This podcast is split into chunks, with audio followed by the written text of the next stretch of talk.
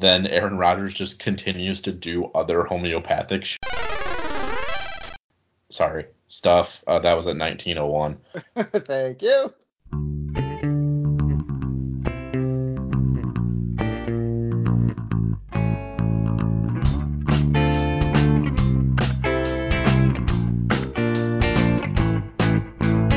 Hello, everybody, and welcome back to the Football Absurdity Podcast. My name is Jeff Crisco, and I'm here with my co-host Walker Kelly. I didn't come up with a new ranking name for you. The uh, Lord of Ranks. That's How's me. that? Lord of Ranks. Yep, I'm I'm uh, Lord Lord Rankington of uh, Derby. uh, every every city in in um the UK, I know none of them are named this, but all I can think of is they're all named moons over Miami. That's like what all their names are. Yeah, it's like uh, Stoke on Trent. Yeah. but this yeah, sounds just- like a this sounds like a breakfast item or something. yeah, they're all moons over Miami or Worcestershire. Yeah. Those are the two two two city names in, Yeah, you in, either, uh, it's either hyphenated like four times or it's just a 15 letter long word that's actually one syllable. yeah. It's like no, that's Wooster. It's like no, there are way too many letters there for that It's actually not, dude. Yeah. You're you're definitely wrong. I'm sorry. yeah. Uh, so um, this is our weekly rankings show. Um, we're recording this on Wednesday night. Uh, this is scheduled to go up on Thursday morning. So this week has been all breaking news. So if we miss something, uh, we apologize. Um, but we are immunized against uh, any criticism. We're That's not right. vaccinated. We're just immunized. Whatever that means. well, they found they got details. Uh, Aaron Rodgers got some like weird homeopathic cocktail to like raise his antibodies. Yeah, And they're like- he went to Canada for it. God, and they like submit it to the NFL. They're like, "Is he vaccinated?" They're like, "No, just put the shot in your arm, dude." Yeah, Like- they're basically yeah, they basically the whole thing was they said a long back and forth. Basically, it was like Aaron Rodgers sends them this thing that he did, and the NFL's like, that's not the vaccine. And then Aaron Rodgers just continues to do other homeopathic sh- sorry stuff. Uh, that was at 1901. Thank you. Yep. All right. Yeah, And, Aaron uh, Rodgers Aaron Rodgers continues to do different homeopathic stuff and send it back to the NFL, and the NFL comes back like that's still not the vaccine, dude. Yeah.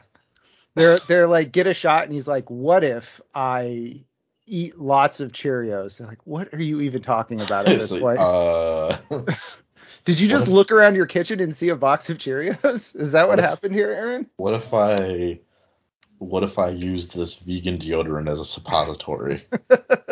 They're like, uh, well, why don't you give it a shot? Um, so, all right, let's talk about uh, your weekly ranks, Walker. These went up on Tuesday. They will get updated on Thursday with all of the Odell Things. Beckham just like disappearing. he quit. He quit the Browns. Yeah, and and Aaron Rodgers, this whole thing, and then now Saquon Barkley has COVID, but I don't think you. Oh, you did have Saquon at nine. So it's a whole mess of ranks that, like, as soon as Walker published, they're like, okay, now we're just gonna shuffle everything around. So Yeah, this is this is why I update them on Thursday, and sometimes I even tinker with them on Friday and Saturday, just in case like a bunch of weird things happen, which they Yeah. have been happening the last couple weeks. Yeah, it's been like the last week, week and a half has just been chaos with just like random things. Because normally it's like the weirdest thing that'll happen is like um um you know back before we knew he was bad that time that it was like Wednesday and then it's like oh Deshaun Watson's out for the year because he tore his ACL at practice. Like that used to be the weirdest thing that happened, and now it's like you know. Henry Ruggs and Calvin Ridley and Aaron Rodgers and Yeah, one And one one player uh, is taking a extended leave of absence and maybe retiring at some point because they're not good mentally, which I respect that, but it's still it's odd. It's odd. It's different. Um, yeah, yeah. Obviously, it's it's I, I hate to put all those in the same bucket because I mean I applaud Calvin Ridley and I want to redacted um, Henry Ruggs and um, yeah. Henry Henry Ruggs pulling a Dante Stallworth. yeah, eh, but it's just like so many. It's just so many weird things are happening. So Yeah. I don't know. That is it, who knows. All right, so let's get started on the ranks. So uh, if you want to pause and follow along with what we're talking about um, at home, you can go to footballabsurdity.com. There's a button in the top left corner that says weekly ranks, and then you click that, and it takes you to Walker's weekly ranks. And the little guy hanging off the end this week is Mercedes Lewis. I just love seeing I love seeing Walker's number 25 tight end just stick off the bottom of the of the spreadsheet there to see who it is, Mercedes Lewis. So um, let's start with the quarterbacks, Walker. And I think first things first. Right now you have Aaron Rodgers sixth, and mm. I hmm. think the big question is going to be obviously everybody moves up a spot, but where does Jordan Love slot in? Does he even fit into your top 25? Uh. I mean, I certainly don't trust Jordan Love. Mm-hmm. But why wouldn't you trust the guy in his first career start where everybody all they ever talk about is how bad he is? That's why. um, yeah, I. uh Oh man, I don't know if I'd put him in here at all. I mean, I, I, I can't find a guy that I would trust Jordan Love over on this list. Yeah, I mean, I would move everybody up one, and then I guess maybe Garoppolo goes in at 25. Uh, Garoppolo going up against the uh, the Cardinals. I, I, mean, no, I know, I know, but like, I mean, who else? My other options are. uh I mean, let me go through it real quick. No, no, no, no. They're on bye. Um, I have Ryan in here. Uh, yeah, you've only got Sam, 28 Sam, quarterbacks to choose from. Yeah, Sam Darn. So the guys that aren't on here are obviously outside of those 24. You've got Love, Sam Darnold against the Patriots. Nope. Garoppolo against the Cardinals. Mm-hmm. And uh, Lawrence against uh, whoever they're playing, right? Or are they uh, not playing? They are playing. I wrote one of the sleepers was yeah, yeah. Lawrence, Lawrence against Buffalo. But not going to do that. Yeah. So I, it's either Love because of I, he might run a little bit and Kansas City is bad on defense, or Garoppolo because it's a he'll run a little bit. yeah, I get yeah Garoppolo, Mr. Two rushing touchdowns. Yeah. Um, yeah, I'll probably just bump everybody up one and put Garoppolo at 25, but that's not an endorsement of James Garoppolo. Please don't do that. Yes. Considering I am a 49ers fan, I own a handsome James jersey, and I and Walker said Jimmy Garoppolo, and I went, eh. Yeah, immediately like, oh, I don't know about that one. yeah, yeah. So, um, yeah, it's a it's it's a rough week out there. If you're an Aaron Rodgers manager in a two quarterback league, you're pretty much boned. I think. Um, yeah. There's there's not a lot out there for you to to, to do. So, um, I think the uh, first thing we'll do is talk about the after that is the Aaron Rodgers thing is the two quarterbacks in this Thursday night football game. Uh, we've got Carson Wentz, we've got Mike White. Carson Wentz is 15, Mike White is 20. Neither one of these guys are starters, and I'm really interested to hear because Carson Wentz is on as much of a roll as Carson Wentz can be on. Um, you are trusting uh, ahead of him Tyrod Taylor, uh, Kirk Cousins in a rough matchup, and um, Ryan Tannehill in a rough matchup. I'm curious what has uh, Carson Wentz at 15. Um, he didn't look very good last week. He went in a bad Carson, um, making a lot of rough decisions late in the game. The Jets are actually pretty good against receivers, and a lot of the issues they've had with quarterbacks can be summed up with their linebackers can't really do a whole lot, and they kind of let quarterbacks run all over them mm-hmm. when they face running quarterbacks, and because they're terrible against running backs and just running in general, they can't stop the run whatsoever. But Wentz isn't really going to do that, um, and they don't have a lot of weapons in the passing game to attack them. It's basically Michael Pittman and then a bunch of like replacement level guys. Mm-hmm. So Pittman's going to get double coverage. He's going to get whoever their number one corner is right now, and then uh, Marcus Maye is going to be bracket coverage over the top. Um, I just think that the Jets, and especially in a Thursday night game, I feel like the Jets have the ability to make Tannehill or Tannehill make Wentz's life a little bit tougher than maybe some people think, and I just don't think Carson Wentz is. I, I he's fine. He, you know, he, he does good. He does some good things. He does some bad things. He's He's White Jameis. White Jameis. All right. Um, so you're not trusting Mike White. You don't think that the um, Colts are just going to let him dump the ball off and let running backs and wide receivers just run wild all over the field, like what happened um, against Cincy? Uh, I mean, I think that they might do that to a point, but um, I don't expect Mike White to uh, throw for 400 yards, three touchdowns, and catch a two-point conversion again.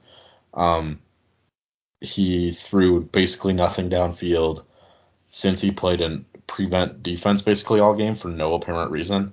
Yeah. Um, White still White threw six incomplete passes and two of them were picks. So when he misses, it's still bad. Like this guy's not he's not good. Like Mike White is not good. Um, he's better than I thought he was because I thought he was gonna be like heinous. I thought he was gonna be like Peterman level. So he's better than that, but I mean the only reason I have him even at 20 is because it's a good matchup with Indy. But no, I mean I, I Mike White isn't going to be able to throw down the field. That's where you beat Indy. I mean, and they don't really have a dominant receiver. Like Jamison Crowder will get a decent day because he'll have a million catches. Michael Carter is going to have ridiculous volume. It's not a good matchup for New York on the ground, so they're not going to be able to run the ball at all. Um, but yeah, I mean Carter will probably get at least six or seven targets. Ty Johnson will get some work. Mm-hmm outside of that, you're like, oh, what are they going to do? I mean, they're not going to have Corey Davis. Um, it's it's just not it's not good. I mean, the I, I just I don't I think it was a one week wonder type of thing. Everything went right, and I would expect him to be a serviceable two QB option and nothing more. Yeah, I, I mean, I have him in Scott Fish Bowl as a bye week replacement, and even then, I'm iffy on it because I have Tom Brady, and I'm just like, all right, well, let's see what happens. Yeah, I mean, I think it's a fine play in SFB because his completion percentage should be pretty high because he won't mm-hmm. try anything down the field.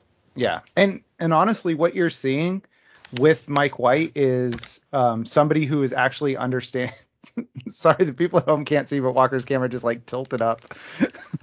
so I was it was it was just very funny. He just disappeared off screen. I uh, uh, I had to scratch my balls. All right, there you go. Um, it's the Kyle Shanahan offense, but it's like Mike White is actually understanding how it works, which is it's a lot of dump offs. It's a lot of like, hey, I'm gonna let you do the hard part. Um, a lot of guys getting horizontal, which worked last week, but I don't think it's gonna work this week because this is from um, Dave Richard, uh, Dave Richard uh, of CBS. He tweeted out the Bengals allowed 184 yards after the catch to running backs this week, and the Colts maximum that they've allowed this year was 54 to Baltimore, and that was an overtime game. Yeah, so you would expect, uh, I mean, at most you're probably getting 60 yards there, so that would take White's total right down to 280. Yeah. And he's probably not going to throw quite as much. So, yeah, I mean, you're looking at, for a ceiling for White, you're looking at what, like 275 yards, probably the equivalent of one touchdown, because if he throws two touchdowns, he's probably going to turn it over twice. Yeah. So you're looking at like, you know, and he doesn't run. So ceiling for him is maybe 18, 19 points this week. And yeah, it's, it's that's just not exciting. Yeah, and what a lot of people are are are you know excited for him in a one quarterback league, but I promise you, you will not be excited about him in a no, in this type of offense, it's it's Mike White handshake meme Nick Mullens. Yeah, yeah, he's he looks good in small sample sizes, and as soon as somebody looks at him uh, differently, everything mm-hmm. falls apart. Yep. So, um, who? Uh, oh, let's let's keep going through Thursday night football, and then we'll get into the rest of the ranks. So, at running back, you have JT at three, Jonathan Taylor. It's an obvious start. You have Michael Carter at 14. Um, I think that that is a good rank because of the volume that he's going to get. Um, but those are the only running backs in this game you have as starts really. Ty Johnson and Nyheim Hines kind of flex guys at 30 and 36. Um, uh, Michael Carter at 14, you have him above guys like um, like Chase Edmonds, who you've who you've really believed in this year, um, and even Elijah Mitchell, who's kind of been a smash start this year. So I'm just curious, uh, Michael Carter, he's I mean one good game really is what it what it's been, but um, do you think that you can just trust the volume for him? Is that what has him up at 14 for you? Yeah, especially with Mike White at quarterback right now. I mean, that's just how it's going to be. Carter's going to get used a ton in the passing game.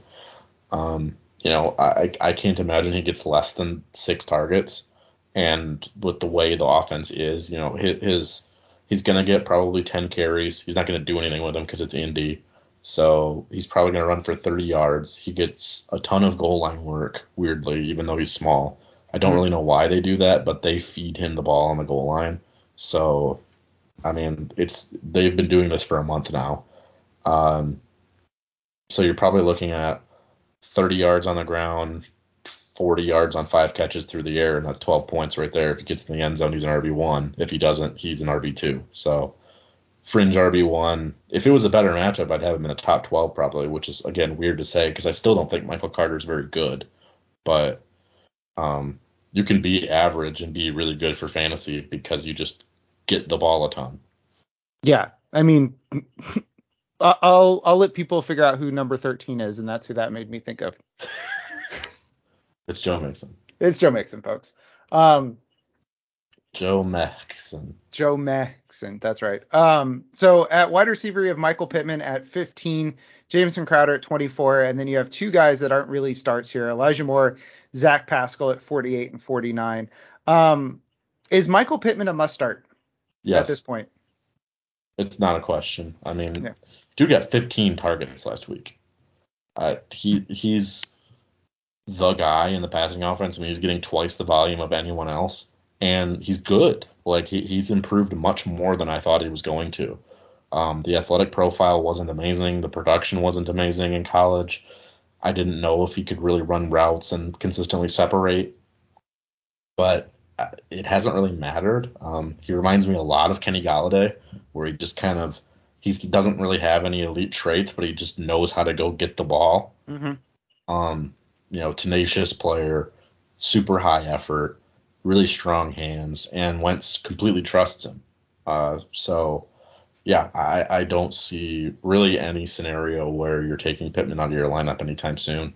Yeah, and there's no player that is really taking anything but dump offs from him, like Jack Doyle, Mo Alie-Cox, the running backs. It's just a bunch of like short area guys, and then Michael Pittman, who it's like, oh, I'll just whatever I throw up there, Michael Pittman is gonna go get it. So yeah, Wentz has no problem whipping the ball down the field to Pittman because he knows it's either gonna be catch, incomplete, or pass interference. Like there's yeah. such a low chance of it getting picked off that he's like, well, whatever. I mean, it's just he does Pittman doesn't really even have to run routes. Like, will this will this type of production last? No, I mean he's not gonna have a hundred over hundred yards and two touchdowns every week, but um, with the volume he's getting, he's a solid like high at high to mid wide receiver too, pretty much no matter what.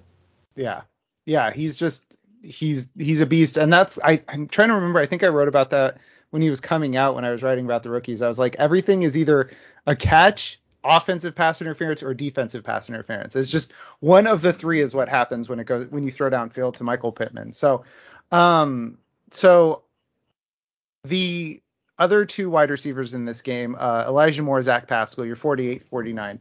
Um, are they just hand like don't even slot them in like they're just like desperation plays? What what has you putting them where you had them at 48 and 49 with their what's been kind of not a lot of production from them so far? Yeah, Pascal just tends to get a reasonable amount of work. Um, he's never awful or good. Usually he's just kind of gets you like eight points. Like last week, he had nine points. I think he had like four catches for 50 yards. I mean, it was it was fine. Like it, if you're desperate, you can throw him in your wide receiver three slot in a deep league where you got buys. Um, same thing with Moore. Last week, Moore had six catches on six targets. He's gonna play number two receiver with Davis out. Um, they're gonna if if there's anybody on the team that can beat the Colts down the field, it's Moore. So I wouldn't recommend it, but again, if you're desperate and you're one of these guys who really liked Elijah Moore coming into the, you know, coming out of the draft, then, you know, if you believe in the talent, then this is a good matchup to take a flyer because the Colts are vulnerable down the field and he's got very good speed. Yep. Yeah, that's that's the the formula for a Elijah Moore uh, touchdown is I don't think he's getting a short one. I think it's going to be at least 30 yards if he gets one. Mm. So, all right. Um, only tight end you have uh, ranked in this game is Mo Mo Alie-Cox at 20. um, there are a lot of other options available, including guys widely available like Albert O, Tommy Sweeney, um, and even Pat Freiermuth, who still has a lot of availability, and Dan Arnold. So uh, do not go to Mo Alie-Cox if you can help it. Yeah. Uh, less Mo. less Mo. Um, all right. Is there anything else about Thursday Night Football that you want to, your ranks or anything that you want to go over before we reset and talk about the rest of the rest of the players this week?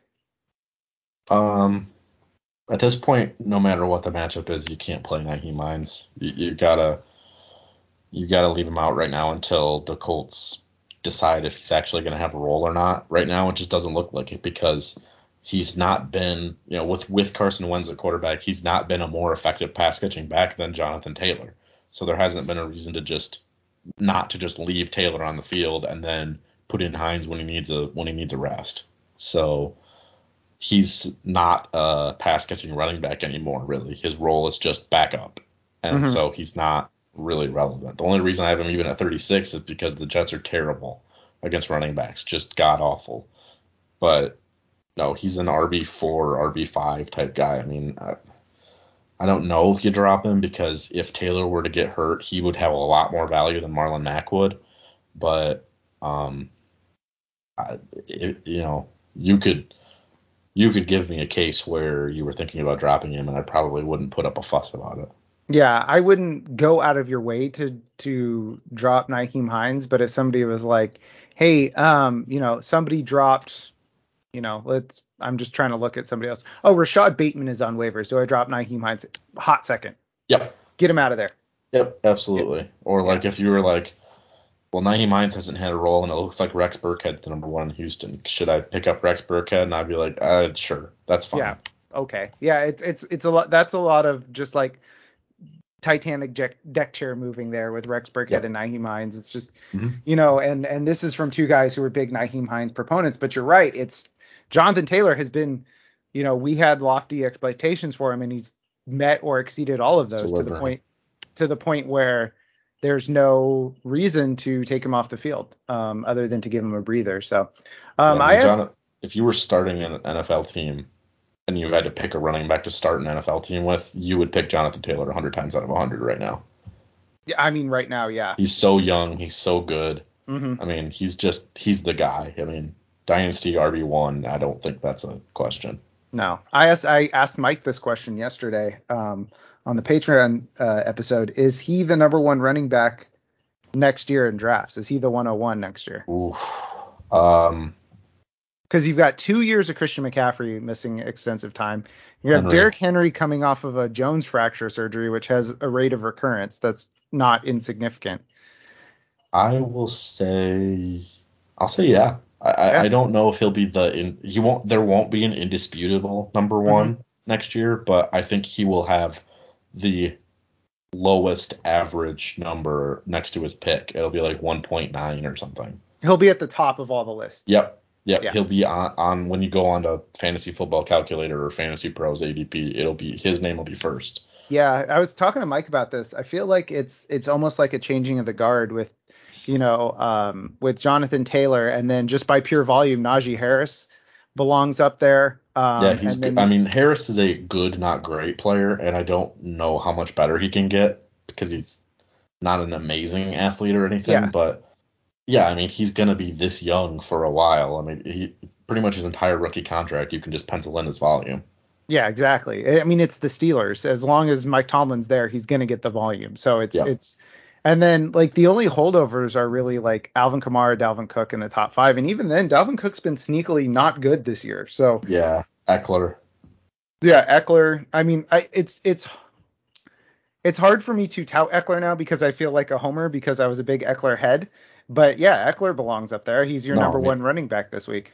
Yeah, yeah. It's uh, when I when I looked and saw who was out and who was on bye, and I was like, man, this I have an opportunity to reason reasonably rank Austin Ekeler as my number one running back. I'm not missing this opportunity. yeah, I mean you can't argue with it either. So um, let's let's uh let's rotate back to talking about quarterbacks really quick. Let's talk about your quarterbacks this week. I'm not going to go down the ranks because again, uh, you can go to footballabsurdity.com, check out Walker's ranks, and um, follow along. So I'm not going to read them out loud. I do have a few questions for you though. So, um, I want to talk about Ryan Tannehill, number 12. Uh, a tough Rams matchup. He's really only had one game.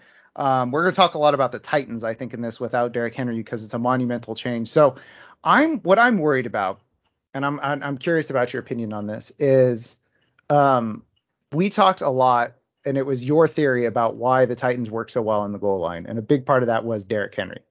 So, yeah. is without Derrick Henry, is there are there fewer finger rolls from Ryan Tannehill, and is this going to be a situation where um, I I'm worried Tennessee's going to get punched in the mouth without Derrick Henry, with this being their first matchup, the Rams. Um, I mean, I, I don't think they're going to be able to run the ball very well. I mean, uh, missed me with the Adrian Peterson hype. The dude is 36 years old and hasn't played football in like a year. Yeah, he's um, not good anymore, folks. Yeah, no, thank you. He was bad with the Lions. He's not going to be any good this year with a team with an even worse offensive line.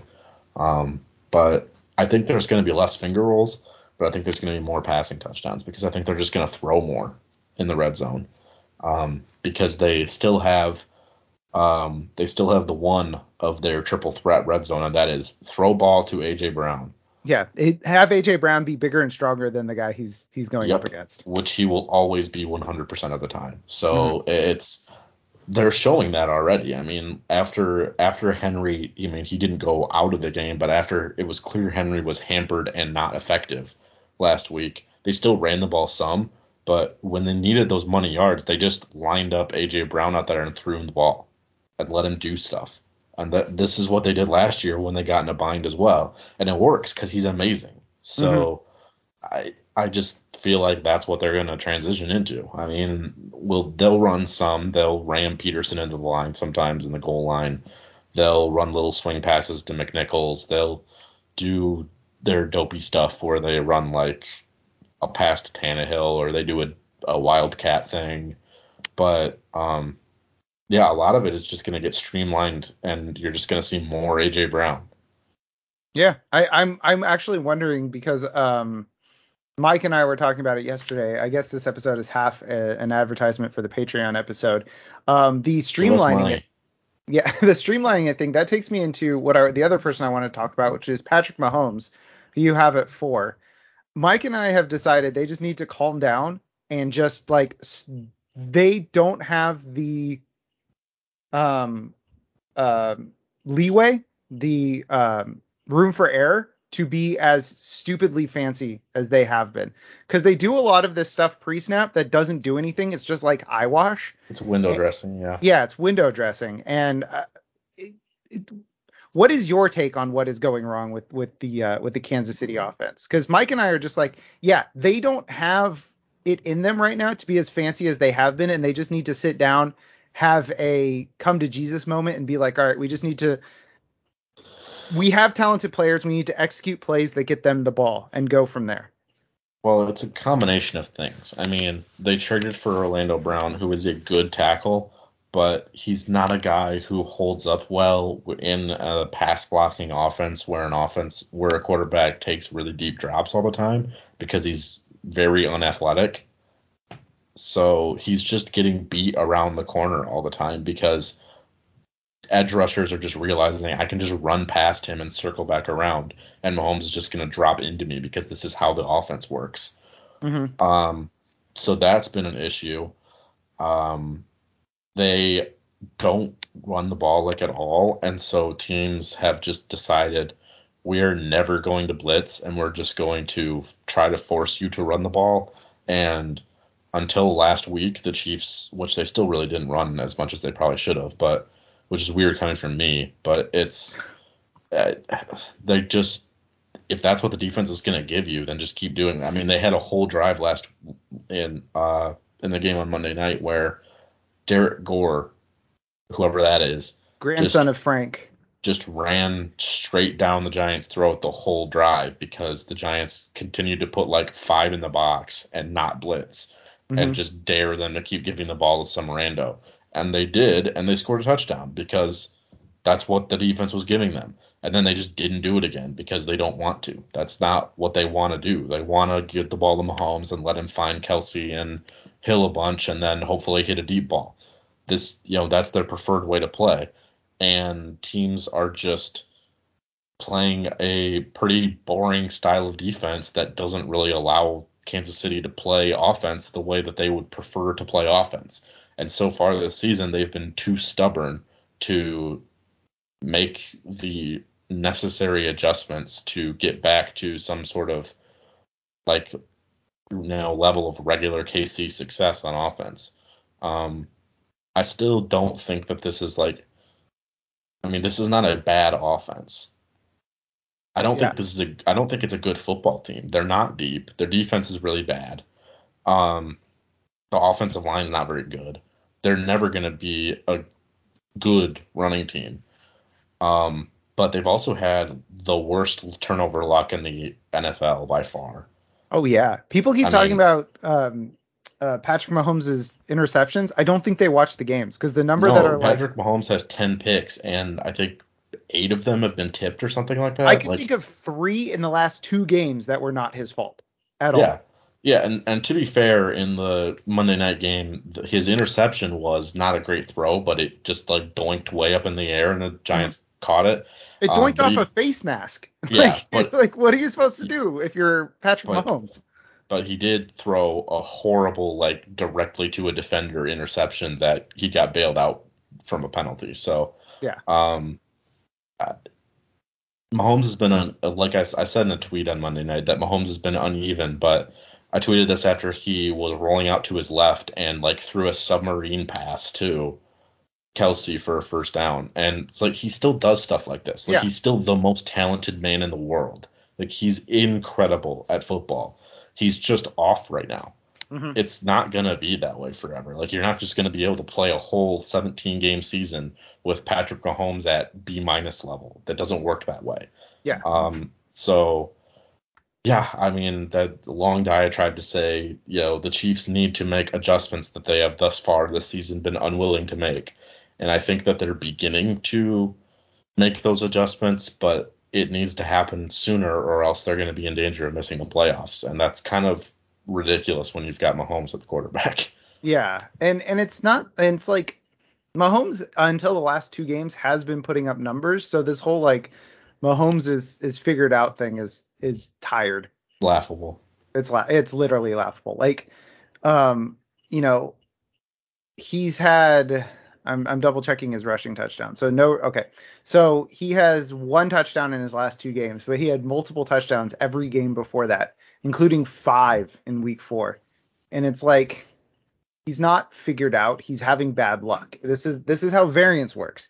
You know, people are so obsessed because football is such a small sample size that they can't fathom variance happening. Like, you know, sometimes a ball doinks up into the air and it falls to the ground and sometimes it falls into a Giants defender's hands. Like these things happen.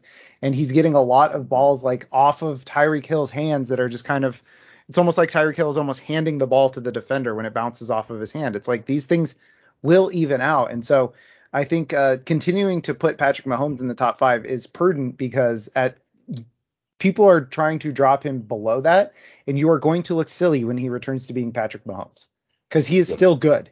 He is still doing Patrick Mahomes things. They're just not working out. Mm-hmm. Um, so let's talk about um, the standard questions each week. So, who is your hardest rank at wide at uh, quarterback this week? Mm, Tua. Tua. So you've got Tua at 10 against the Texans. I, I actually really like that rank. Why was that so difficult for you? Uh, Tua didn't look good last week, and he's been very inconsistent throughout his young career so far. Um, I just, it's it, it 10 was just kind of like the middle. Obviously, he's going to end up at nine with Rodgers dropping out, but it's I thought about having him up around like the six region because the matchup is so good. Um, but I also thought about like having him outside the top 12 because I don't think he's playing very well. Um, you know, the first game back he was really good. Then the next game he was a little worse, and then against the Bills, which it's the Bills. It's the Bills, yeah. Yeah, he was bad, but you know it was the Bills. Mm-hmm. I, I I expect him to be a QB one, um, and so putting him at nine you know, it, which is what it'll be after Rodgers drops out. I I think that's fair, but I just I think I, I would say it's my hardest because I have I do not think he's gonna end up at nine. I think he's either gonna end up like four or fourteen. Yeah. But I had to rank, you know, I, I couldn't leave him out of the top 12 with as good a matchup as it is. Yeah, I the reason I liked it is because I was looking at the two guys above him, and actually, honestly, the three guys above him, Hurts, Prescott, and Burrow. And I'm like, okay, I cannot in good faith justify putting Tua ahead of those guys. And then it's like, okay, well, he's not going ahead of Lamar, Mahomes, Stafford, Murray, and Josh Allen. It's like realistically, this is as high as we could justify putting him in what is a good matchup. And and honestly, I'm not too worried about Tua's performance. I think he's going to be closer to four than 14, but that 14 is always in there. It's it's just something that's sitting in the back of your mind because even with his two good games, 22 and 28 fantasy points in six week six and seven, he still threw three picks. So it's not like his games are particularly clean. Um, he's played four full games this year. He has picks in all of them.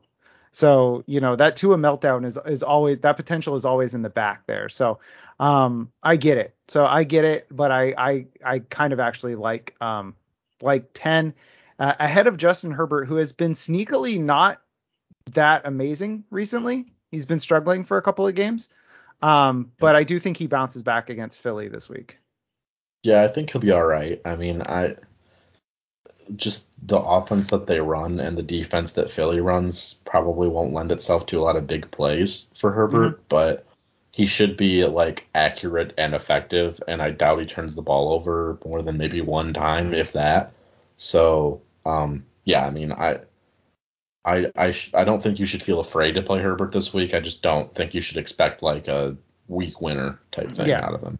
Yeah, it's it's it's a lot like um, Herbert and Tannehill have kind of been uh, joined at the hip for me this year because um, I had them in like the same tier, and then they've been kind of similar recently. So hmm. um, yeah, Herbert and Tannehill. So all right, who is your sneaky start at quarterback and your tough sit at quarterback? Uh, sneaky start is Tyrod. At 14 against Miami. We love the boy. He's back. I and I have to think he's back this week. He was he was supposed to be back last week. They decided to be cautious. Um, but he is ready to be activated off the injured reserve. Um, obviously, this will change if they decide to go with Mills because Tyrod is better than Davis Mills in every way. Um, you got the rushing floor.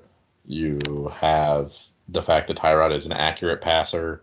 Um, he looked really good the first couple weeks of the season, like but as good as he's looked since he was in Buffalo. Mm-hmm. Um, man, I just you know I I have always had a soft spot for him because I thought he got a lot of undue hate He's gotten so, a tough rap, and and I don't think that guys guys like Jalen Hurts would not be getting the leash that they're getting without Tyrod Taylor kind of like normalizing this like, hey, I'm just gonna run the ball if things aren't there, just so you know. Like I'm not gonna try to yeah. like this other stuff. That's a great comp because yeah. it you know Taylor doesn't have a very good arm, um, but yeah, he's a great runner. Um, he doesn't take unnecessary chances with the ball. He's just basically he's he's a baseline game manager with the added benefit of being really fast. Mm-hmm. Yeah. So who is your uh, tough sit for this week at quarterback? Um, tough sit. I will go with Derek Carr. Yep. Uh, number um, 16 at the Giants. Yeah, I, I I think people are underestimating the Giants defense right now. Patrick Graham, again, I've said it before, I'll say it again. He's a really good defensive coordinator. He's getting a lot out of the out of a unit that's kind of below average in terms of talent. The Raiders are making a long trip to the East Coast in this game um, for an early game. That is never a good sign for an offense. I don't really trust a co- a team coming off a bye week with an interim head coach. Uh, and his most dangerous weapon outside of uh, Darren Waller just got arrested. Yeah. So I just think it's a good week to stay away from Derek Carr. I think it's a good week to stay away from the Raiders if you can. Um, Hunter Renfrow and Josh Jacobs. I, I, I don't actually agree. I don't agree. I, I yeah. think I think Jacobs, Renfrow, and Waller are all good plays. Okay. I just I just think it's a thing where like I don't find Derek Carr to be a particularly resilient like he seems to be a particularly emotional person. I think he's going to press to be like this is something that we do for for cuz he keeps talking about how he's going to support Henry Ruggs. It's like no, Henry Ruggs will whatever the uh official lawful definition is. I don't Henry Ruggs murdered somebody. He killed somebody through his negligence. And Derek Carr's like, "Well, I'm going to stand by Henry." And it's like, "Oh, you're going to be like the person who's like, "We're going to do this for for for Hank Ruggs." And I just I don't know. Uh, he his who he is talent-wise does not always match up with who he thinks he is when he's like, "I'm going to go out there, I'm going to sling this ball around." So, it's just one of those things where it's like, I don't know. I kind of feel like Derek Carr might drag the whole thing down because he's going to try too hard and do things outside of his skill set. I mean, that's kind of it, that's it's narrative building, but it's a re, it's a reasonable train yeah. of thought. Yeah, it's sometimes. It, I mean, sometimes you just take the train and and just see where it takes you. yeah, no, I, I feel that. Yeah, and it's just like Derek Carr's been so weird about not only the Jon Gruden thing, because he's like, oh, I love Jon you know, you know, we're neighbors, all that, and now the Henry Ruggs thing, he's like, oh, I'm gonna he I don't know. I think I think Derek Carr just like literally anything that happens with the Raiders, he's just like, we gotta support our boys. Yeah, I guess that's true. That's so. like his whole deal. It's like if you asked him like, do you support the police? He'd be like, oh yeah, of course I support the police. And then if you asked him, do you support Black Lives Matter? He'd be like, oh yeah, of course I support Black Lives I, Matter. I love Black Lives Matter. Yeah. Yeah. He, he just Derek Carr loves everything. Yeah he's like they're like Derek, how do you feel about Israel Palestine? He's like, uh, which outfit are you from? I have to tailor this very specifically. He, he'd be like, uh, I I think that uh, I think they both should. I think they both have their place. Yeah, that's the perfect Derek Carr answer. Uh, all right, let's move on to running back. So, um, I said we were going to talk about the uh, Titans a lot, but I think Adrian Peterson at 34, just leave him there. I don't particularly want to talk about Adrian Peterson. He's not good. Um, I think people are going to be very disappointed in him. I saw people saying drop whatever fab you have left on Adrian Peterson, which is insane to me because this is what I think Adrian Peterson is. I think Adrian Peterson is 10 to 15 carries a game, somewhere between three and a half and four and a half yards per carry, and sometimes he will score a touchdown. No, he's he's he's Ravens Latavius Murray. That's exactly yeah. what you're going to get out of him. He's yeah. a he's a touchdown dependent flex. Yeah, that's exactly what he is, and he's a guy who has more value in standard than any sort of PPR because he will catch no passes. Yeah, uh, how many games do the Titans have left? Nine. Yeah. Adrian Peterson will catch less than 10 passes. Yeah, I was going to say he's going to get like 13, 14 targets the rest of the way. Yeah, they're not going to do with what they were doing with Henry, where they're giving him three or four targets a game this year. That's not yeah. happening. Those are yeah. all going to McNichols. Yeah, those are going to go to Jeremy McNichols. So and um, then the tight ends like Jeff's Geoff Swaim, Anthony Firkser, and MyCole Pruitt are going to average like eight targets a game. You just have no idea which one of them is going to have the most. Who it's who it's going to be? It's going to be um like the uh um Ertz and Goddard from earlier this year, but on steroids because it's three directions. It's yeah, like no, there's going to be X number of targets thrown this way. Yeah, that's the problem here. Is you can't start any because Julio Jones. Who knows when he's even going to play again? That dude is so injured at this point in his career. Um, but you know when Jones is out, which is going to be most of the time, you're going to have the three tight ends and then Reynolds, Westbrook-Ikhine, Marcus Johnson, Chester Rogers, Cam Batson. Like those eight guys are going to get like 20 targets and you just have no idea what the dispersion is going to be on a game to game basis. And then Jeremy McNichols is going to get six, and AJ Brown's going to get like 12, and that's that's the thing. Like it's yeah. just going to be AJ Brown, and you can flex Jeremy McNichols probably, and that's it. Yeah, we we saw this earlier the year when AJ Brown was out, where people were just like chasing around like oh let's let's start Chester Rogers this week because he got six targets this week last week. And oh nope it's a Nick Westbrook-Ikhine week. Okay we'll start him next oh nope now it's a Cam Batson week. It's like yeah oh Josh Reynolds had five for 50 and a touchdown all of a sudden. It's like, yeah. it, stop doing this to yourself. Yeah it's it's one of those offenses where you know going into the season we said we liked KC because it's it's prolific and focused. This is just like Ryan Tannehill's just going to drop back, and whoever's open is getting the football. If yep. it's not AJ Brown. Right. He's going to drop back and look directly at AJ Brown, and if AJ Brown's triple covered, then he's going to figure something out. Yeah, and I think a lot of that you have Jeremy McNichols at 26. I think Jeremy McNichols as a dump off is going to do a lot of replacing of what we thought were going to be Derrick Henry carries at this point in the year. So 26 against the Rams, I kind of I think that's a little spicy. I like the the boldness of of ranking him as a reasonable like flex. I think is he a flex that you're you're advocating for with this 26 rank? Uh, yeah, yeah, I think so. Um, I I just feel like this is a game where Tennessee is their defense isn't good. Like Tennessee is a pretty good football team, but yeah. on the defensive side they struggle, and the Rams are a well-oiled machine right now. I mean, Matthew Stafford is the MVP favorite right now for a reason. He's got the offense humming. Um, they're gonna have to score a lot and score quick at times to keep up in this game. And I think that they're to do a lot of hurry up, a lot of, you know, kind of West Coast, shotgun snap, quick passing, that sort of thing. And I mean, McNichols could easily have one of those JD McKissic games where it's four carries for 13 yards and seven catches for 80 yards on nine targets. Yeah.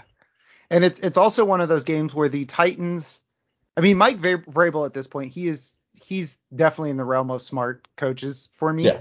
Um, he he knows that without that Derrick Henry buffer, he cannot afford to take negative passes. So they will have a lot of like like like we said, AJ Brown if AJ Brown's not open, take the yards. Just yep. take the yards, whatever they're giving you to whatever tight end or Jeremy McNichols, whatever is mm. four yards downfield, just take it. And I think I think Tannehill um, doesn't take a hit because um, he's going to run more. Yeah, he's I mean that, that's in. that's what's going to be there too. Sometimes if they're playing man, it's just going to open up for him. Right, you're going to have it's basically going to be read one AJ Brown, read two is your safety blanket. If neither of those are there, run. Yeah, it's to exactly. be one two go. Yeah. So um so yeah, I think Jeremy McNichols I I I this is higher than I would put him, but I appreciate the cojones on your part, especially cuz you have him ranked above guys that you know have been good this year like James Conner who's been I mean I I've been starting James Conner in places, but I fully acknowledge he is touchdown or bust. Um, and you know guys that like Tony Pollard who has fallen off and Kenny Gainwell who I want to talk about now because you have Kenneth Gainwell at 33 of Boston Scott at 20. Um, should we kind of run away from Kenneth Gainwell at, at this point, given what they did to him last week? Um, if you're a Kenneth Gainwell believer, uh, I would be playing him this week because if it's ever going to happen, it's going to be this week. The Chargers are not very good against running backs, and this is a game where the Eagles will likely be playing from behind a lot. So they'll be doing less pounding the ball into the line with a 40 point lead and more uh, having to dump the ball off to Kenny Gainwell in the passing game. Uh, but yeah, it it just doesn't seem like his role changes much regardless of who's available. Mm-hmm. Um, he's just he he's the scat back slash pass catcher guy. And if they need that on a given day, then he gets like 10 or 12 points. And if they don't, then he's not used much. Um, he's he's pretty much directly filled into that Nyheim Hines role that Sirianni gave to Nyheim Hines in Indy. It's just that he's not as good as Hines. Yeah. Um, so I, personally, I'm not really super excited about it. Um, but like I said, if you if you believe in the talent and you're up against it this week for a flex guy, there are definitely worse options. You could, I mean, I'm still playing him over Rex Burkhead. I'm playing him over Nyheim Hines. I'm playing him over AJ Dillon, you know, so I I don't think that it's a complete stay away, but if he throws up a dud this week, then you can probably drop him at that point. Yeah, especially because I mean, it didn't sound like uh, Miles Sanders' ankle injury was that um, catastrophic. You know, they said he was week to week before they threw him on IR, and I haven't seen anything about any setbacks.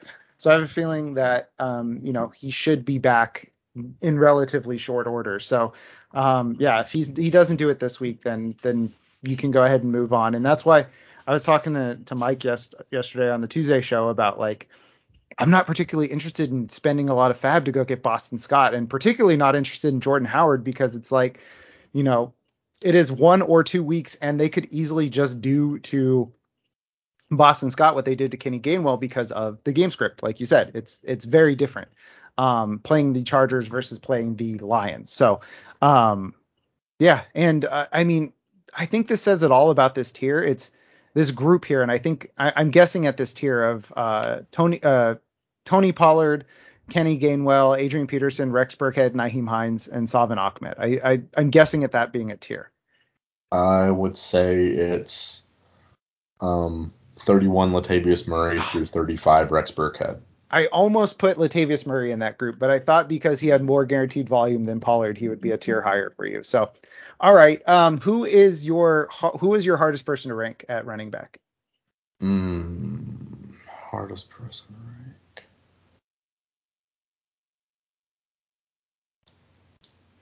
Myles Gaskin. Myles Gaskin. So yeah, Myles Gaskin is he feels all over the map. So he's 22, Houston. Uh, what's your what are your thoughts on Myles Gaskin for this week? Because I'm I'm genuinely curious on that part because it's all over the place with him. Yeah, um, it seems like with Malcolm Brown going on IR that their backfield has become a little more streamlined and kind of easier to predict. Um, it's basically Gaskin 65%, Ahmed 35%, and that's just kind of how they're running it. Last week, um, that's how it was.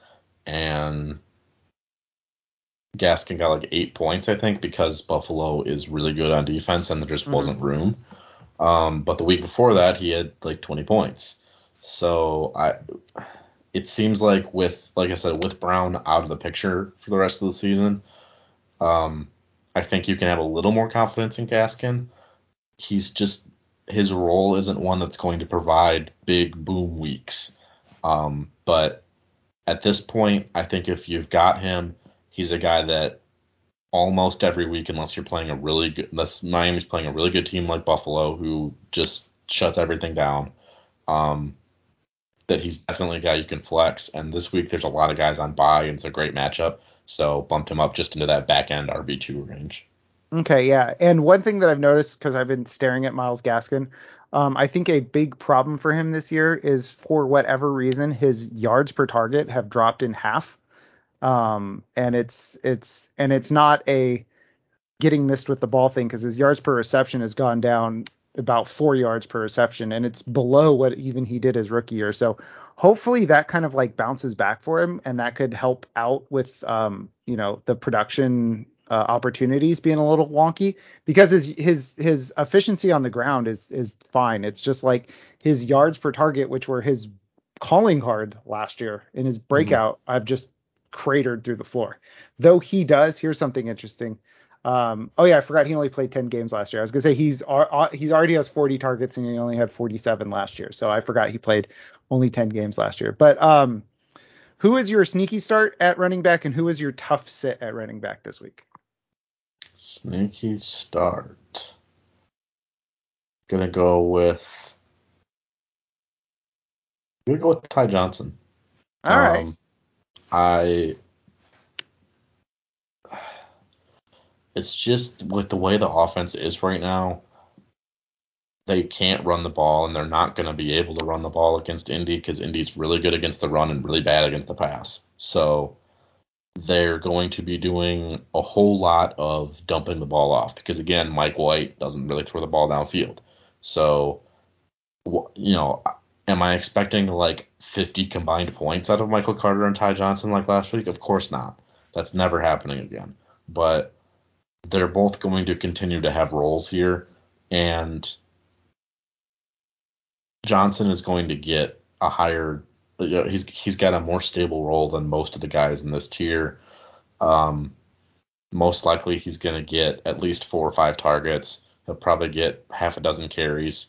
If he averages five yards a touch and he touches the ball ten times like that, then that's four catches and 50 total yards, which is nine points. So that even that is usable as a flex. And mm-hmm. then if he gets in the end zone, you're looking at a a mid to high end RB two week. Okay, so it's like one of those like you can kind of like cobble together Yep. this this this picture where he's uh particularly good. So who is your uh tough sit this week? Hmm.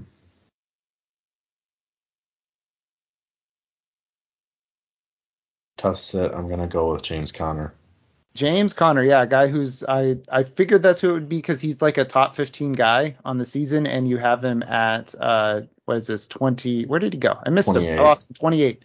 Yeah, at the Niners. So um, just It's just, you know, is it just Yeah, the touchdowns thing? Yeah, I mean it's just not it's not a good matchup. He was uh in their previous game against the Niners, he went 10 for 29. Um he scored one touchdown and he caught one pass and we had like 10.2 points. Mhm. Um I just, you know, uh, there's a universe where he could easily score a touchdown in this game and still only give you 9 points. Oh yeah, and um, the here's the the I I have been a James Conner. If people have listened, you know James Conner versus Chase Edmonds was me and Walker slap fighting all summer. Um, since they added Zach Ertz, he has 21 and 22 snaps after averaging somewhere between. I mean, the games before that, 41, 29, 33. So it's like his snaps have gone down by a lot, and that's had a coordinating drop in his carries too, because the game yeah, he before had they five had, carries in his last game. Yeah. Five. yeah, I was gonna say he had 16 carries in the game before they got Zach Ertz and 15 in the last two combined. Right. Yeah, he's not touching the ball very much. Like he Yeah. I would be surprised if he got double digit carries in this game. It's probably gonna be somewhere around eight. He's gonna average like three and a half a carry. So if you're looking even if you give him, you know, generous thirty rushing yards, so he's not being targeted right now. You the only way he gives you an RB two performance is if he scores twice. And I just don't like taking that chance against a pretty good San Francisco defense this week. I, I James Conner will provide value for you at some point again this season, but I just don't think it's this week.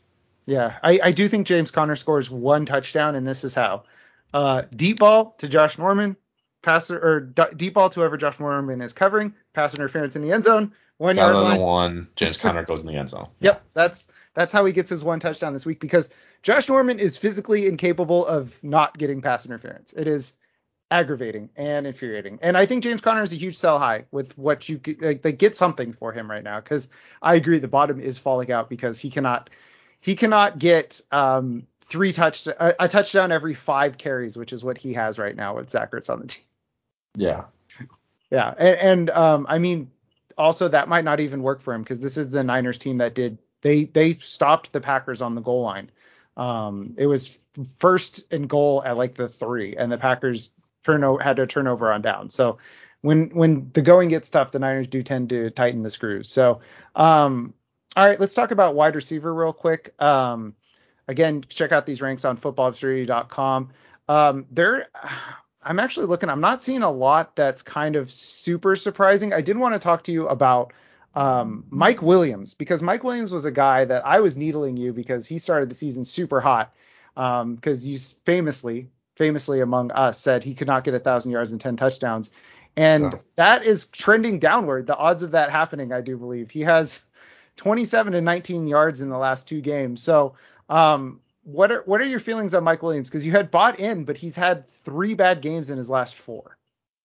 Yeah, I mean, at, at the time he was getting, you know, he, he was getting a crazy high target share, and the Chargers offense was humming along pretty well. Um, so there was no reason not to rank him, you know, a, as a wide receiver one. Um, the Chargers offense has slowed down. Teams are starting to figure them out. The Joe Lombardi scheme is not very good. Kind of what I was worried about before the season is, This is what- getting Not to interrupt you, but this is what happens with the Lions too. Joe Lombardi came in, Yeah. they got this bump, and then people figured it out, and then it fell off. It cratered, yeah. I mean Yeah. this Yeah, uh I mean Keenan Allen is obviously a better football player than Mike Williams, and so when the offense is more dysfunctional, Allen still kind of figures it out and cobbles together a week. Whereas Mike Williams he's fine. Like he's not a bad player at all. But he has his things he does well and he has his things he doesn't do well. And he's easier to take out of a game plan than Allen is because Allen is a brilliant route runner, one of the more talented and tricky receivers in the league. Mike Williams is just kind of like a big athletic dude. Um, yeah, I'm tr- I'm trying to figure out a good comp for him where it's like if things are going well, he is amazing, but he will not make things go well. Like he he's not the type of guy that will take over a game. Basically, uh, he will uh. be part of a greater offensive output. But I'm having trouble thinking of a good comp for that. Um, Malcolm Floyd. Malcolm Floyd. There's a name. Um, but yeah, I I just you know I have him at 18. I, it, it's tough to move him down any lower than kind of the middle of our wide receiver two range right now because he's been really good at times this year. Um, but yeah, I mean he's just kind of slowly moving down. If he gets if he has another bad week, then I'll move him down to like fringe wide receiver two. Um, so it yeah you I think you got to play him right now because mm-hmm. you've seen what he can do when when he's good. Um, but he's kind of going coming into that Tyler Lockett territory where it's like he's either really good or really bad, and you just kind of got to roll with it. Yeah, and that actually, honestly, Tyler Lockett is a good comp too, because when Russ started to, he goes as Russ goes, Tyler Lockett. Most of the time, yeah, and yeah, the, yeah, because he was useless with Gino until last week when he had like 12 catches. Oh yeah, when everybody gave up on him. Right. So, yeah, uh, bad timing for that comp, but yeah, um, uh, yeah, Tyler Lockett is kind of how Mike. They're a different play style, but the like. Obviously, yeah, it's it's a funny comp because they they're doing the same thing for fantasy, but yeah, Mike Williams is giant and Tyler Lockett is very small. Yeah, he's a little guy. Um, by the way, Malcom Floyd, uh, I forgot, Pride of Sacramento, baby. All right, let's go. let's go. He went to CK, CK McClatchy High School. Who is that? Where you went, Jeff? No, but a guy I played AAU with went to McClatchy, and he had a, a lip piercing. And what he would do is during the game, he would um, drink water and then spit it at the court through the hole in his lip. oh, yeah. uh, all right, so let's get back to uh, wide receivers. So I'm I'm looking, and I like I said, I don't actually have a lot of surprising ranks here. Everything everything kind of fleshes. I don't have a lot of questions. Um, Brandon Aiyuk at 44. Um, he's garnered a lot of faith because he had four for 46 last week. Um, I think this is an appropriate rank because four for 46 is not good.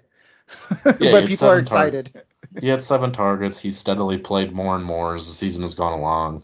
Um, I, I think that he'll again have a pretty similar role. He's probably going to get five to seven targets, and that's what it is. I mean, he's gonna he's got enough of a role, and he's a talented enough player that I don't think he should be completely off your radar, and he shouldn't be on waivers anymore.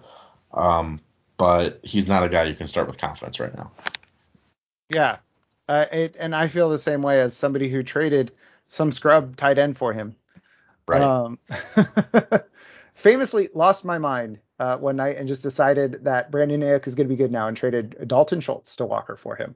Um, so let's get into oh Bryan Edwards. I mean we we're done talking about Henry Ruggs, but I'm curious what your thoughts are on Bryan Edwards, a guy that is he has a lot of measurables that have people excited about him, but the productivity hasn't really been there. I think he has a shot to take over a bigger role for uh, the Raiders. I'm just curious what your thoughts are on him going forward.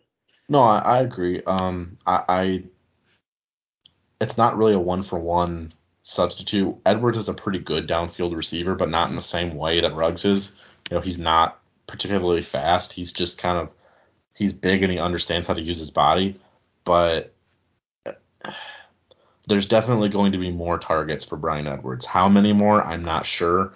That's why I'm not going to play him this week, especially with everything going on with the Raiders right now and the Giants actually being a pretty decent defense. Um, but you know, you can probably pencil him in for at least about five targets a week now. So in good matchups, he's gonna be a guy who's playable. Um, in rough matchups, I think he's a guy who sits on your bench. Okay. Yeah. Um, I mean, if we're just looking at guys who could take over the Henry Ruggs role, I mean, they do have Zay Jones sitting right Zay there too. Jones. they sure do. Yeah. So, um, all right, who was your uh, sneaky start this week and tough sit at uh, wide receiver?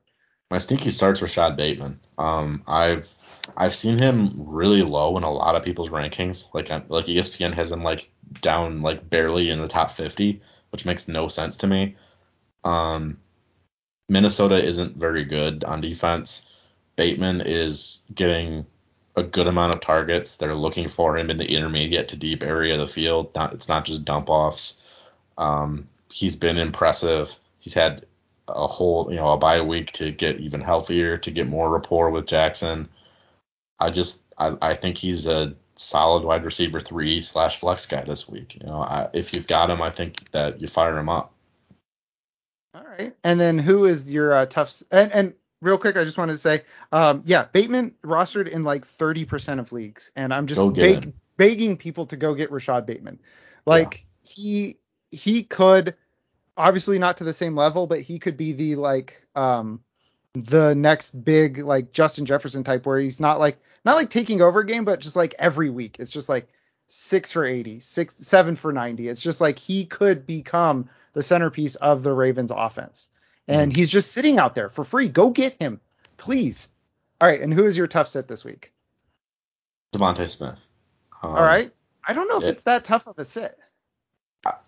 It's just that he's he's the very clear number one in this offense. I mean, last week he had three targets because Jalen Hurts threw the ball like ten times all game.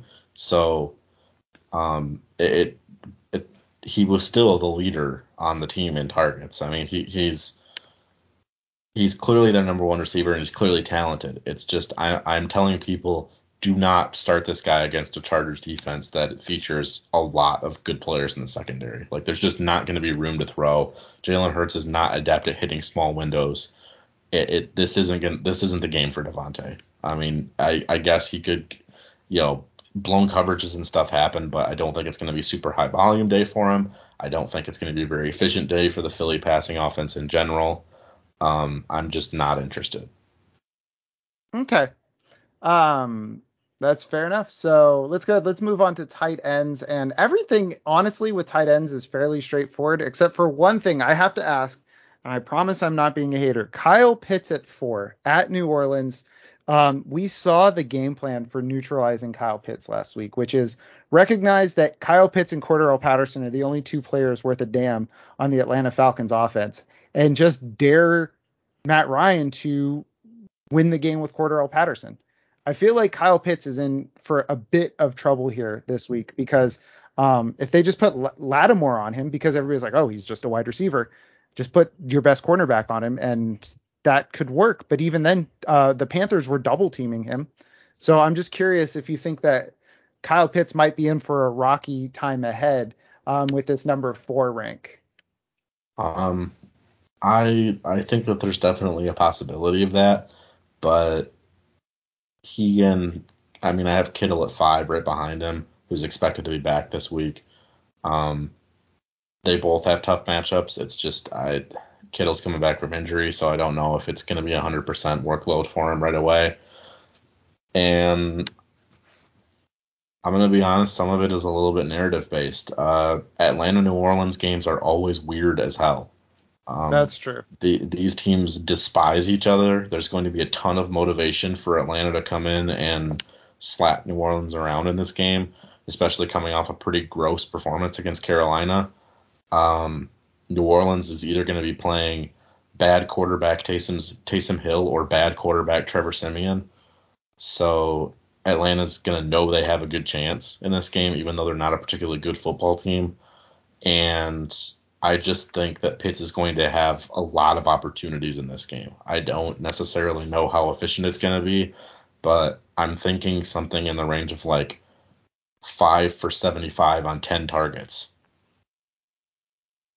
Okay, I, I I'm just I, watching the the Falcons game. I don't know if they have it in them to slap a team around. Like they looked rough against the Panthers defense, which is pretty good, but New Orleans is, I would say, better in a oh, lot yeah. of ways. No, New Orleans so, is a very good defense. Yeah, so it's it's like they can want to slap somebody around, but I don't know if they have it in them with this like this offense that is really just Kyle Pitts and Cordarrelle Patterson at this point. So you have a rookie tight end and a career kick returner as your two studs in this offense. Yeah, no, it's weird and not great. I mean, I I just think that Kyle Pitts is going to get a ton of volume. Enough and- volume to offset it. Yeah, I, it's it's yeah, it's a hard matchup, but like I just I can't I can't justify ranking a guy like Mike Gesicki who just does not get that much work. hmm You know, he you know, and you know Dalton Schultz has a bad matchup and is nowhere near as good as Kyle Pitts. You know, Dallas Goedert doesn't get the volume. It, it's just the only What I'm hearing, what I'm hearing is there's nowhere else to put him. basically. Yeah, I mean the lowest you could really reasonably put him is five, and I just I trust him being healthy a little bit more than I trust Kittle probably still not quite being in game shape. Yeah, I will be at this game and avowed 49ers fan. I will repeat that. And I could not, in good faith, be like, yeah, you got to put George Kittle above Kyle Pitts. George Kittle, who, you know, um, can just leave a game because Jimmy Garoppolo will throw a medicine ball for him. Um, but actually, this one was, I believe, a Trey Lance medicine ball this time. Uh, last year was a Jimmy Garoppolo medicine ball. One thing I forgot to ask with the quarterbacks while we're talking about Atlanta and New Orleans. So you have Trevor Siemian at 18. If it is Taysom Hill, noted bad quarterback Taysom Hill, um, but good fantasy quarterback Taysom Hill, which Mike and I dubbed uh, monopoly money when we were talking about Jalen Hurts. Not very good in real life, but great for the game. Um, Mhm. Where would you have Taysom Hill this week, who last year in his two games against Atlanta averaged 25 fantasy points and a quarterback six finish? Uh, I well Rodgers would be out, and um, I would move Burrow up to six, and I would put Hill at seven, right above Prescott. Okay, so if Taysom Hill gets the nod, he is a start for you this week. Absolutely, that's correct. Okay, perfect. Um, as somebody who has deep rosters and has Taysom Hill, Tua Tagovailoa, and Ryan Tannehill, this is news that I need. This is information that I need. So Yeah, if Uh, if Taysom plays, I would probably bench Tannehill. yeah, I mean, if Taysom plays, I'm I'm starting him. I'm I'm thinking no questions asked as long as he's starting. So Yeah, most likely. yeah. So all right, back to tight end. I mean, honestly, tight end is a lot like wide receiver for me, where I'm looking at this list and I'm not seeing a lot of argument or questions. I do think it's worth highlighting Dan Arnold though. Dan Arnold getting a ton of targets uh, since coming over to um, to the to the Jaguars. He has eight, five, and ten targets in his last three games. I think at this point we just have to trust the volume. Yeah, this is kind of what I was expecting when when they first came over. You know, I, I told you I thought he was a pretty good waiver pickup because I thought back end tight end one was going to be around where he where he ended up. You know, there's not a lot of touchdown upside. He's not going to go down the field a whole lot, but he's a reliable guy to turn around, catch the ball when you throw it to him. And Lawrence needs that guy in the offense when they're coming from behind all the time. He needs a guy who can he can just dump the ball off for five yards here and there. Mhm. Um, and against a Buffalo defense that's really good at taking away the things you want to do. You know, Arnold's never going to be the number one guy. He's going to get some Tremaine Edmunds, who's bad at covering people. Um, it, they're going to be behind the whole game. So it, it's, yeah, it's a, on paper it's a really bad matchup, but you're looking at Arnold's probably going to get at least seven targets. He's going to catch most of those, you know, and you're looking at what like a five for 30 floor. That's eight points. I mean, literally eight points could be a top 12 tight end week. Yeah, I mean So, that's that's entirely possible. Tight end does suck. I mean, Evan Engram had three for 15 and a touchdown last week, and he was tight end seven. Wow. Um, yeah, that is that that I mean that's the state of tight end. So, um, couple notes here. Um, Noah Fant is on the COVID IR, probably going to miss the game, is is what I've seen. You have Albert Okwuegbunam, um, that's 17. Um, is he a sneaky start, or who is your sneaky start this week? Is it him, or is it uh, Pat Freiermuth at 13? My sneaky start is Alberto for sure. Yeah. Um, Dallas is not a particularly good defense at covering tight ends. Um, I believe I saw the matchup. It's like they're like 20th against tight ends or something like that. Um, somewhere around there. But yeah, I mean, I, Alberto isn't as good as Noah Fant, but he's certainly not bad. He Yeah. catches the ball well. He's fairly athletic, good size. Um, he had three targets last week, even in his first game back off off the IR. Um, I would expect a little bit more involvement this week. So you're getting a guy who's going to be involved, who has more talent than somebody like Tommy Sweeney, who gets more volume consistently than somebody like CJ Uzomah or Mo Alie-Cox. Um, I am at 17 because you don't know necessarily what you're going to get out of him. Mm-hmm. Um, we haven't seen him as the number one tight end on the team for, for a game yet, but um, there's certainly a, a, possibility. He's more of a high variance option, but um, if you're looking for a guy who could boom and be a top five tight end on the week, I would rather grab him than somebody like Evan Engram or Tyler Higbee, who's maybe gonna, you know, maybe a little safer, but isn't gonna get you that, you know, that high point total that because you could get five for 60 in a score out of Alberto easily. Yeah. I, I, mean, that's just the role of the tight end in this offense. And this, and Noah Fant is eminently talented, but like you said, Alberto is still good. Like he would be a lot of teams starting tight ends if they yeah, if yeah, their, I, offense wanted like a uh, like a move tight end type guy. Mm-hmm. Yep. So um so okay, and who is your tough sit this week? And I'm going to guess that it is Hunter Henry. That is correct, yeah. Yes, at Carolina number 15. Yeah, it's Hunter Henry who had a really rough game last week in a game where the Patriots offense was better than I expected them to be. Um, Carolina while they aren't a good football team, they're really good against tight ends. I just don't see this being a, a big passing game for the Patriots. They're probably not going to need to. I think this game is going to be really low scoring.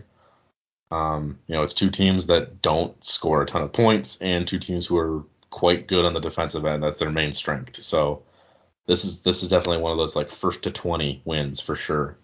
And uh, yeah, I mean, I, I feel like the only way Henry gets a tight end one week is if he like catches a one yard touchdown or something. It just he's not going to have a high volume. He's not going to be looked at down the field. He's playing a tough defense. There's just a lot of things stacked against him this week. Okay, and I'm asking these out of order, and I believe already I did not already ask this, but who is your toughest rank for this week? Uh, toughest rank. Ooh. I think I'd go with Zach Ertz just because the sample size just is not big right now. It's tough. It's tough um, to to figure out what he's what what his role is with the with the Cardinals at this point. Right, because like against San Fran, he had he didn't play for the Cardinals the last time they played the 49ers. So we really have no idea how he's going to be used against this defense. Um, he has a solid role. I mean, his first game he had five targets and a touchdown. Last game he had four targets and caught all of them and had like eight points. Mm-hmm. So he's fairly reliable. San Francisco is statistically a good defense. Um, the uh, the Cardinals could be without Hopkins, could be without AJ Green. So uh, I don't think you can take him out of that tight end one range, but again, I, I just don't. There's not a whole lot of upside here, and you know the guys I had ahead of him, like Jared Cook has more upside. Tyler Conklin is a good matchup. Baltimore's bad against tight ends. Dan Arnold gets more volume. So, and then having him just ahead of Freiermuth, who you know he Ertz has just been a little bit more consistent. So, I, mean, I could see Ertz having, you know, with, with those guys out, he could easily end up getting seven targets and being like tight end three on the week or he could they could just not use him in this week's game plan against the Niners because we have no idea what that's going to be, and he could have like two catches. So yeah, it's it's uh, again it's I feel like this is like the highest variance week of the season for Ertz. Um, because he could he could be great, he could be fine, or he could be bad. We really have no idea because he was not on this team the last time they played this opponent. Yeah, and um, they do have. I mean, um, Fred Warner is a very good coverage linebacker, so yes. that's also something to consider. Um, very good, if not the best coverage linebacker, depending on who you ask. So, um, all right, I think that'll do it, Walker. Um, so thanks for listening, everybody. Uh, again, you can find Walker's ranks at uh, footballabsurdity.com. There's a weekly ranks button up at the top. Um, you can also find a pinned thread of all of our content this week, which includes Walker's ranks at the top of our Twitter page at fballabsurdity. Um, Walker is Big Daddy Drix with an X, um, and also an unnamed burner. and I am Jeff Krisko, K R I S K O. We will be back on Friday with Mike Valverde to talk um, all of week Nine and Walker, I forgot. I need your take. Indy and Jets, who wins? Uh, the Colts. Yes, easily. All right. Thanks for listening, everybody. Have a good one. White Mike.